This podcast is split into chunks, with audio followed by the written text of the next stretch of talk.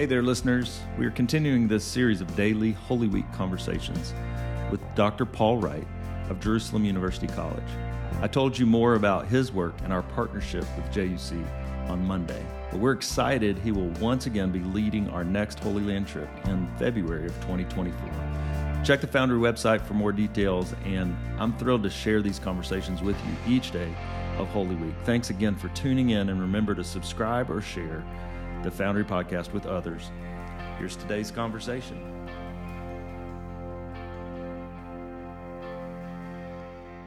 Okay, it's Thursday of Holy Week, uh, big day, um, one that we remember regularly in the life of the church when Jesus uh, brought the disciples together for a Passover meal, washed, washed their feet, um, told them to remember him through this meal that they would share.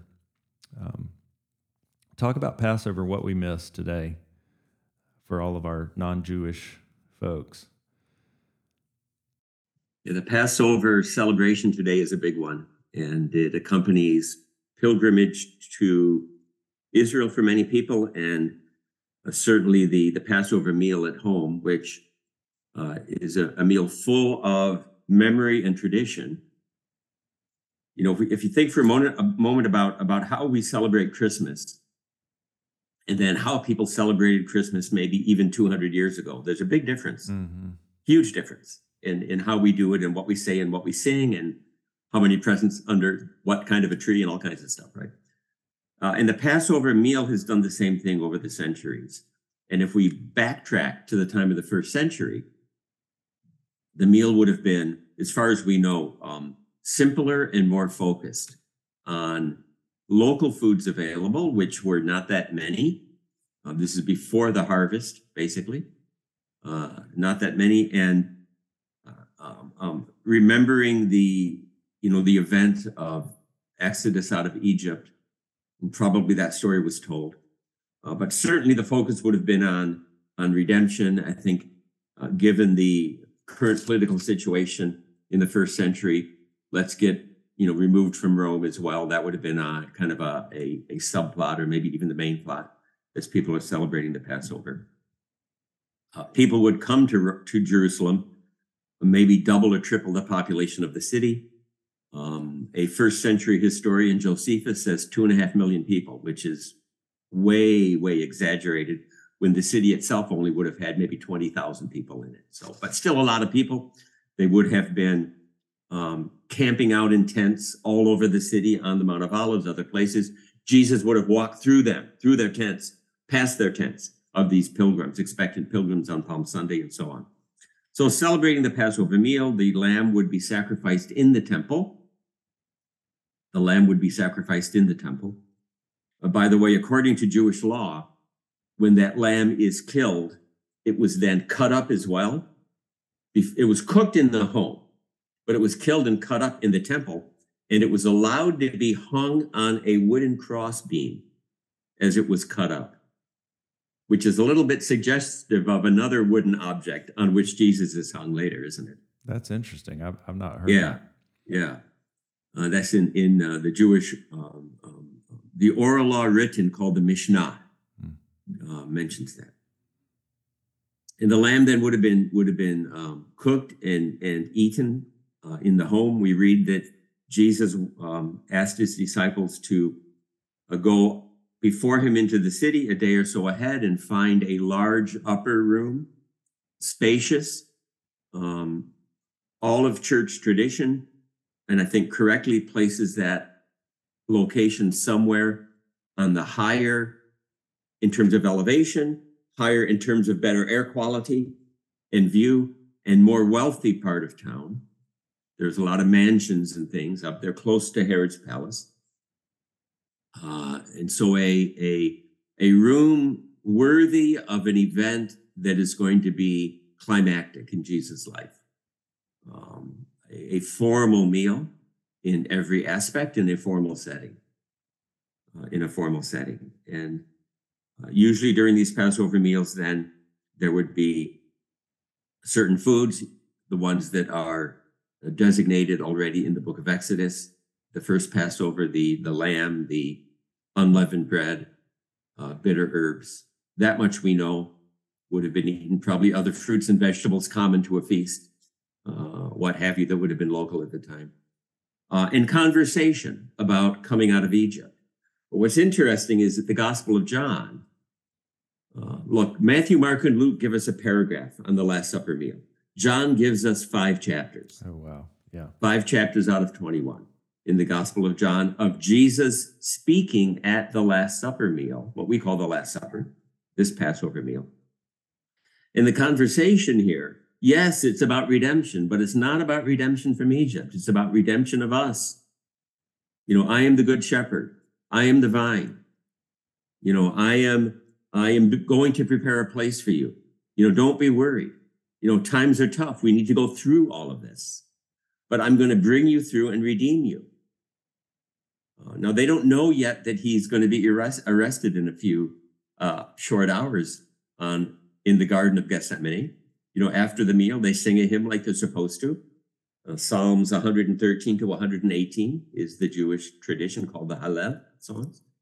And they go to the Garden of Gethsemane and they're going to rest there a bit before they climb back up over the Mount of Olives and probably spend the overnight back in Bethany with Mary and Martha and Lazarus and others, like they had all the other days of the week of, of, of this Holy Week. But they stop in the garden and it's it's you know after the Passover meal, four cups of wine, it's late, you know, it's it's after midnight. Um, and you know the people are tired, it's a long walk back, and they start to fall asleep, and the soldiers come and and and arrest Jesus and uh, very a, mo- a moment uh, massively full of of drama on on every on every level. You know, Jesus when he was the only one awake in that story, right? Everybody else is sleeping. You know, pleads with God. We say praise, but he's pleading, pleading with God. Basically, if I could paraphrase, I don't want to go through with this. Mm. Nevertheless, what you want, I will do. But I'd rather not is what he's saying. I'd rather not. Um, and then the soldiers come, and and they arrest him. And the the the um, end game here is cannot be changed. You know, God is drawing Himself to the cross, but the Roman soldiers clinched the deal. Mm-hmm. You know, He's not going to be released, and I think the disciples know this. He's not going to get out of this and, and off to a series of trials. Uh, the first one is before the high priest, Caiaphas, um, uh, representing the, the power establishment of the day. You know, scholars have talked a lot about, about what exactly was the problem that Caiaphas had with Jesus. What exactly was it? And we, you know, we can discuss lots of different things, but but when when power is challenged, when when our control over our congregation is challenged by somebody from the outside, you know, we take notice of that. You know, go to another church. You know, we don't want you here. We know we take notice of that. We do. Mm-hmm. We understand that. To pick a, a relevant example, maybe I don't know, personal, personal, I don't know, but we understand that and uh, but here the stakes were a lot higher and and this was a time of history when there was a, a, a, blood was shed a lot quicker you know over this. This was people were the consequences were much more dramatic. Um, so when jesus does challenge you know the authorities maybe maybe they see him as maybe they see jesus as an accommodator to rome you know, Jesus never did stand up and say, I am a Messiah who's going to overthrow Rome. Maybe that was the issue. You see, maybe he's challenging their authority in a way that he's not Jewish enough anymore. You know, because he he thinks that we can live with or without Rome doesn't matter. We just assume without him, but Jesus never said it. We don't know what the exact point was. We can imagine lots and lots of things. Um, but but Caiaphas doesn't have you know, the right to crucify. Uh, so he goes off to Pilate, you know, to be, to be. Um, but we can talk maybe about that tomorrow on Friday. Well, yeah, and th- this is one of the the conversations, two, um, recorded um, that I think people wrestle with when Yeah. Jesus is praying or pleading or Right. crying out in two places. One in the garden. Tomorrow we'll talk about on the cross. Yeah. Um, but in the garden, I think the question um, that we wrestle with is if Jesus is really God, this is where we're wrestling with his humanity and his divinity. But Yeah. if Yeah. Jesus is really God, um, did he really experience the same kinds of temptation that, that we face? Um, could he have said Right. no? Could he have, you know, or is he just playing out a drama? Exactly. Exactly. How and if he's tempted, how heavy was the temptation? He's God, he can resist it, right? Right.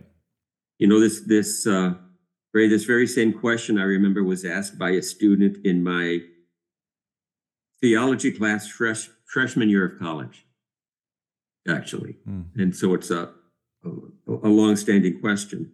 And the answer the professor gave, I think, was was the correct one. He said, look, when we're tempted, you know, and and temptation can we can we sense that temptation on us can be really strong. When we're tempted, we we tend to give in fairly quickly most of the time. Um, Jesus wasn't going to give in, and so the temptation was even stronger to him. The devil increased the pre- twisted the screws even tighter. Hmm. And tighter and tighter. The temptation was even stronger Satan for him. brought his A game because he knew. Like, Yeah, exactly. Even stronger because he knew that Jesus wasn't going to give in, at least right away. And so whatever he faced was much, much worse than what we face. So don't think that he didn't face anything. Mm. You know, it was much more than what we would have faced. Yet he persisted in the end.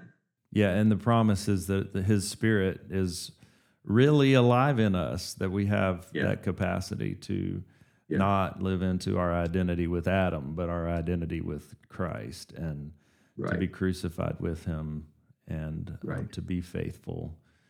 And um, thanks be to God that He was willing to do that. And uh, That's the good news of the Garden of Gethsemane. Exactly. amen. Amen. Exactly. So we're going to go to um, we're going to travel to the cross tomorrow. Um, Jesus, I, you know, I think it, it would be important for us to mention too that at the Last Supper, um, that whole narrative is centered around sacrificial love and Yeah. serving one another.